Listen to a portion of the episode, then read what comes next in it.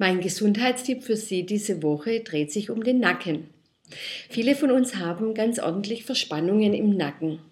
Vergessen Sie nicht, dass auch der Nacken etwas mit den Augen zu tun hat, mit dem unteren Rücken und dem Kieferbereich.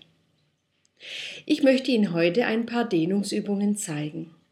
Die meisten von Ihnen kennen dies schon. Lassen Sie Ihre Schulter unten und tun Sie den Abstand zwischen Ohr und Schulter so groß wie möglich machen. Sie halten die Dehnung eine Weile,